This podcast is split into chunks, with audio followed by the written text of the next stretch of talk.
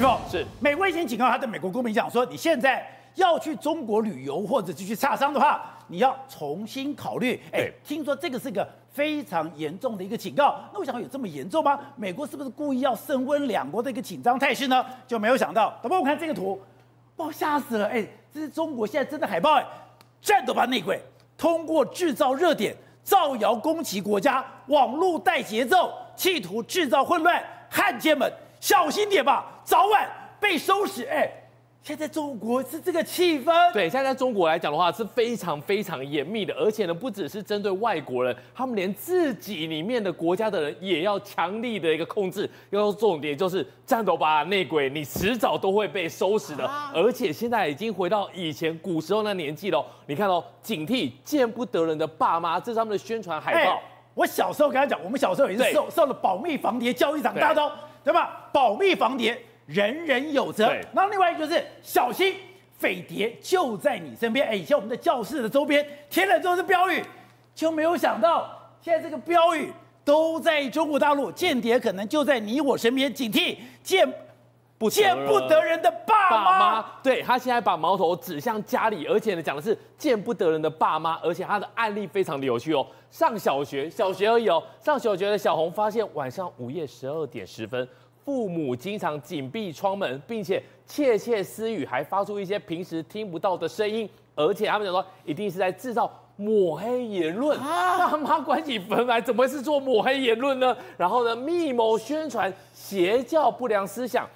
念小学的小红做什么事？小红悄悄的录音，随手将信息证据交给了学校的班主任。他鼓励学生，对鼓励小孩检举爸妈，对，鼓励小孩要随时要来小心，因为间谍可能就在你我身边，甚至你的爸妈也有可能是间谍。哎，以前在文革有一句话：天大地大没有党的恩情大，对，爹亲娘亲没有毛主席来的亲，又来了。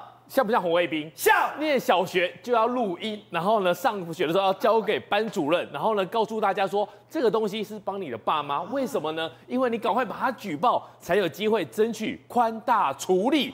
你有没有想到，竟然要来检举自己的爸妈？另外一个就是说呢，志趣相投的网友，你就要小心哦。小丁是某高校的青年教师，在一次学术会议上面，一个域外，域外就是他们讲的国外，国外学者主动过来跟他讨论研究内容。小丁发现两人方向一致，兴趣相投，于是答应了 Y 关于项目研究的约稿请求。随后，他就把内容交给这些情报部门。所以，你跟域外的人互动要提高警觉。就是说，如果像是体威哥这种学者，如果你要去发表旗杆的话，也要特别特别的小心。而且，他们现在小学生上课怎么样？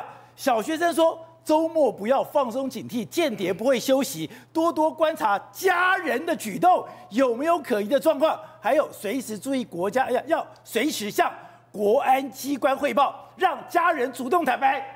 针对哎，家人有没有什么奇怪的举动，让家人可以主动坦白，争取宽大处理。对，宝杰哥，这是他们现在来讲在内地最红的一个影片。那这个影片呢，有点像是卡通。我们简单讲一下这个剧情好了。他就是说呢，他们有一个学校老师出了一个作业，你要去发现你家里的维安遗漏。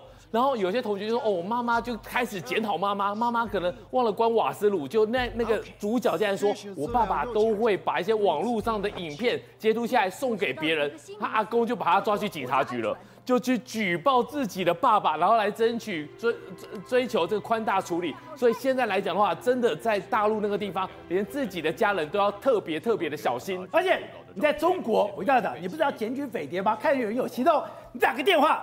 什么叫电话？一二三三九，一二三三九，就是你看到谁有怀疑的时候，你就打一二三三九。因为有个女孩子，哎，她在跟她男朋友聊天，聊一聊聊一聊，她发现她男朋友不会唱国歌，于是他们义勇兵进行曲，她不会唱义勇兵进行曲，居然就举报她男朋友是匪谍、间谍。这个东西来讲，在在内地发。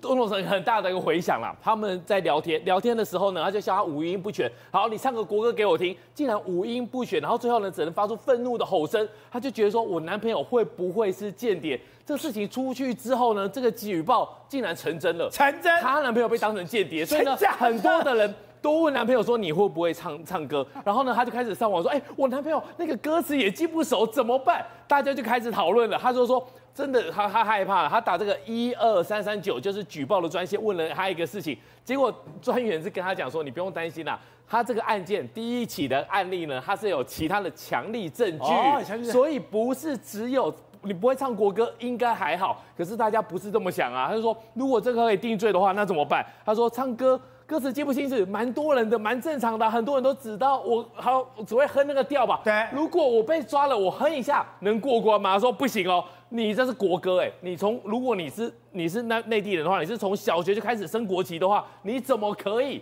只记得调调，不记得歌词？然后呢，很多人就想说。我开始害怕了，对，然后赶快把把这个《义勇军进行曲》来进行一个呃呃一个一个复习。他讲说，哎，原《义勇兵进行曲》里面有说，用我们的血肉筑成新的长城，人民被迫发出愤怒的吼声，在敌人的炮火中前进。她男朋友不会，对，就举报了，就举报了，而且还成案。对，我怎么都没想到。我们小时候那个噩梦，现在居然在中国发生了。哎，感觉那个文化大革命那个氛围好像又回来了。过往来讲，类似像台湾的白色恐怖，或者是说小型小型匪谍就在你身边的这种气氛呢，在中国大陆现在开始在蔓延了。为什么呢？最近中国大陆他们通过这个反间谍法的这个部分啊，就开始鼓励民众去举报。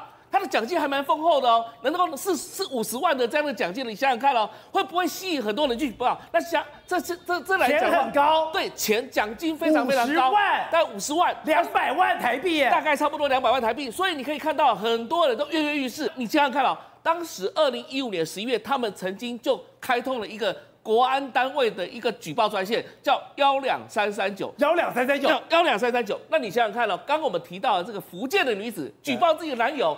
哎，你看我刚刚看的那个过程是怎样啊？那本来那个女女孩子是怀疑自己的男朋友，说你跟不跟你家人讲话？因为他是东北人，那男的是东北人，男东北人，男的东北人。那后来那个女孩子跟他讲，就是说你你在跟你爸爸讲话，怎么讲那么短？好像是不为人知的东西，而且你好像你东北话不太会讲哦，就很奇怪，就怀疑她男朋友是不是有很奇怪的这样的作为。你说你是东北人，但你说话没有东北土话。对，啊，后来都想说，那你总有一首歌会唱吧？那就是中华人民共和国歌啊，你总会唱吧？结果后来呢，她就要求她男朋友在她面前唱国歌给她听。结果她男朋友唱什么呢？其实发音不全就算了，他字还唱错。他说，呃，他唱了一句话叫做“用我们的血肉筑成新的长城”，但是真正的版本叫做“把我们的血肉筑成我们的新的长城”。哎，其实才差几个字而已。他的要求非常严格。还有在另外一句，他说：“人民被迫着发出愤怒的吼声。”真正的这个呃原文叫做每个人被迫着发出最后的吼声，所以他中间就是。是吹毛求疵，差的那几个字，然后很多人不够了。对，你光是这差的几个字，对，然后他马上就举报幺两三三九，问问说他的男朋友是不是有问题，所以人家就告诉他说不见得了，因为还有很多其他的证据，其他他说其他小姐姐啊有举报成功的原因是还有其他证据证明他是间谍，所以不见得说你因为不会唱国歌就证明他是间谍。不过有人说，那你随时没事就打个电话看看嘛，反正到时候没事就是没事，有事的话你还可以多拿五。十万的奖金不是很好吗？那现在在中国真的已经变成一个全民运动吗？因为我们昨天不是讲嘛，说有一个人说他跟他妈妈聊天说，哎，最近怎么间谍特别多？为什么你觉得间谍特别多？因为我们楼下那个包膜的，你这个月已经检举三个人了。是，也就是说现在来讲的话，他们政府是鼓励大家不断的去检举，也就是说你身边有任何怀疑的人士出现的时候。你宁愿错杀一百嘛，就是说宁愿杀这些人，然后你也不想。到，但如果他真的能够澄清说他不是间谍，那就没事了。所以现在是什么概念呢？中国大陆现在有一种肃杀的气氛。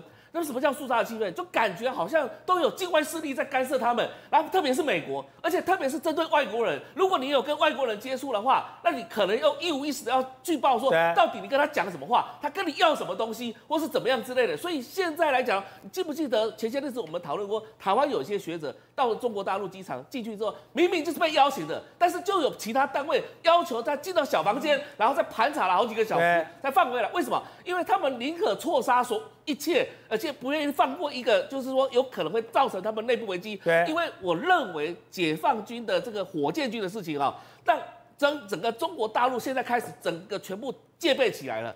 因为解放军的这个讯息透露是在去年十月，美国不是公布那些解放军的东西吗？那就代表说美中国大陆里面发现到说有很多在泄密的东西，不知道通过什么管道泄出去了。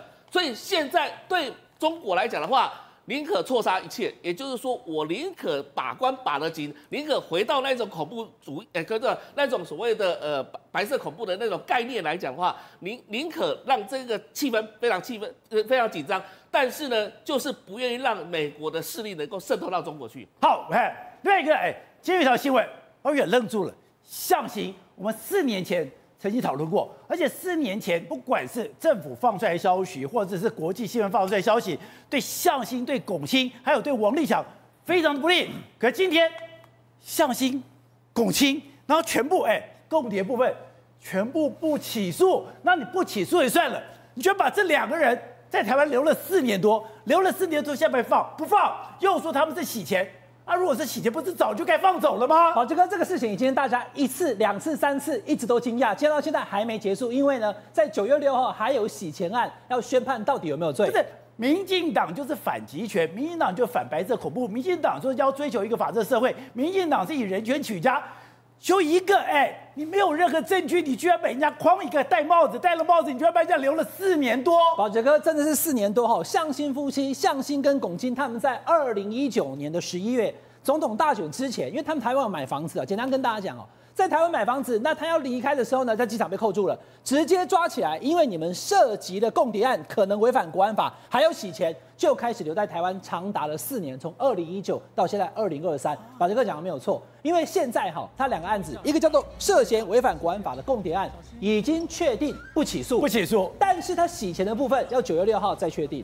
那他被限制出境呢到九月二十三，所以呢，象星夫妻，象星跟龚青现在还不能离开。现在看到这个历史画面，没想到一晃也已经四年，因为当时在总统大选，所以引发了我们可以说是国内相当的重视。他们两个怎么回事？被一个叫做王立强，大家还记得吧？二零一九年的时候，他五月跑去了澳洲，他说什么？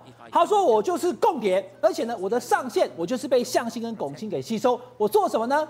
在台湾当时因为韩国瑜选总统的时候呢？他每次上什么节目，网络上一大堆人在这个网络抖内，然后一大堆节目都在说韩国瑜好，因为呢有两个人，一个叫王强华，他弄的是韩国瑜后援会的脸书，还有很多的这些网络上面的这些这声援韩国瑜的。那另外这个苏锦荣是凤凰新闻的在台湾的分社的社长，这四个人再加上他，他说我们在干嘛？在帮忙借选，介入台湾的总统大选。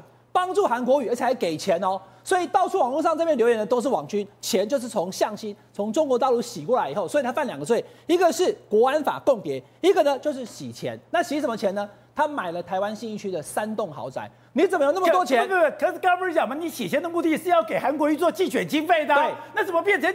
怎么变成买房子了呢？他先买房子，但是买房子给这几个人住嘛，包含那边，因为这个是大陆人士，这是香港人士哦，所以呢，王立强跑到澳洲去的时候，大家回顾一下，他就讲了这个事情。那当时影响的人就包含了当时选总统的蔡英文总统跟这个韩国瑜都受到影响了。可是宝杰哥在大选之后，二零二零年蔡总统高票当选之后，这个案子一直都没有办下来，因为没有找到他们是共谍的证据，一直到了二零二一年的十一月的时候。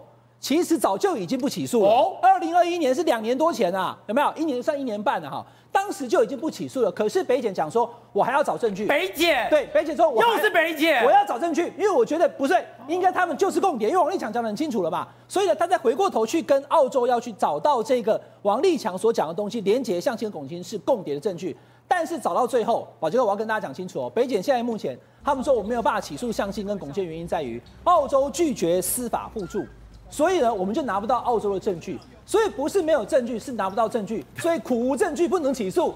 所以呢，不是，那你如果那个时候你用什么证据把向心跟龚青扣扣留在台湾？王立强的证词啊，王立强在澳洲接受访问的说辞，他就认为向心跟龚青他必须留在台湾。我觉得当时应该是啊，不过宝杰我跟大家讲哈，因为这个并不是说官司缠讼四年，是调查要不要起诉就搞了四年。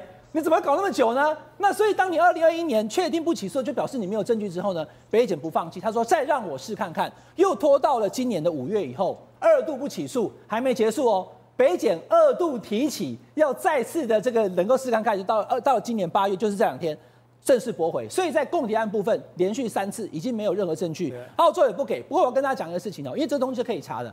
王立强在澳洲二零一九年，他说我要政治庇护，因为我是共谍，我回去中国大陆会被杀，对不对？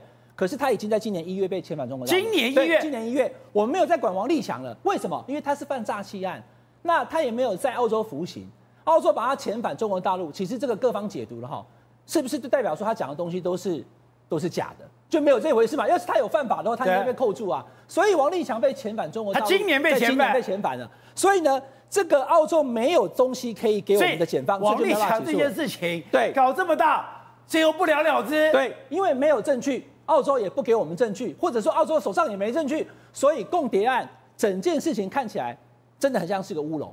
但是因为他有在台湾买房子，钱从香港来，那这个事情呢，哎，宝杰哥，我跟大家讲哈，也是一审无罪。因为后来发现他从香港汇过来台湾买房子的钱都是合法金流，对。那既然是合法金流的话呢，一审无罪，他还要二审啊？二审到今年的九月六号，搞死他们。所以，所以他们现在还是依旧在限制出境当中。所以向心跟龚青，宝这个，我记得哈，两年前他们就已经讲了，向向心说他老老父亲已经快九十岁了，每天等他回去，但已经等了四年了。不是官司缠讼哦，光是等要不要被起诉。这种伪选举可以搞这种东西吗？那那那现在问题是这样哈，因为你把它倒回来看，就是整个过程当中其实是牵涉总统大选，两个当事人，一个韩国，一个蔡总统，他们并没有介入，可是也影响总统大选。没有介入，没有啊，蔡总统当然没有介入，因为王立强不是蔡总统人嘛。韩国也说我不认识，他还发誓哦，我只要拿中国大陆的一毛钱，我就退出总统大选。但是选举已经结束了快四年了，向心跟龚清还在台湾。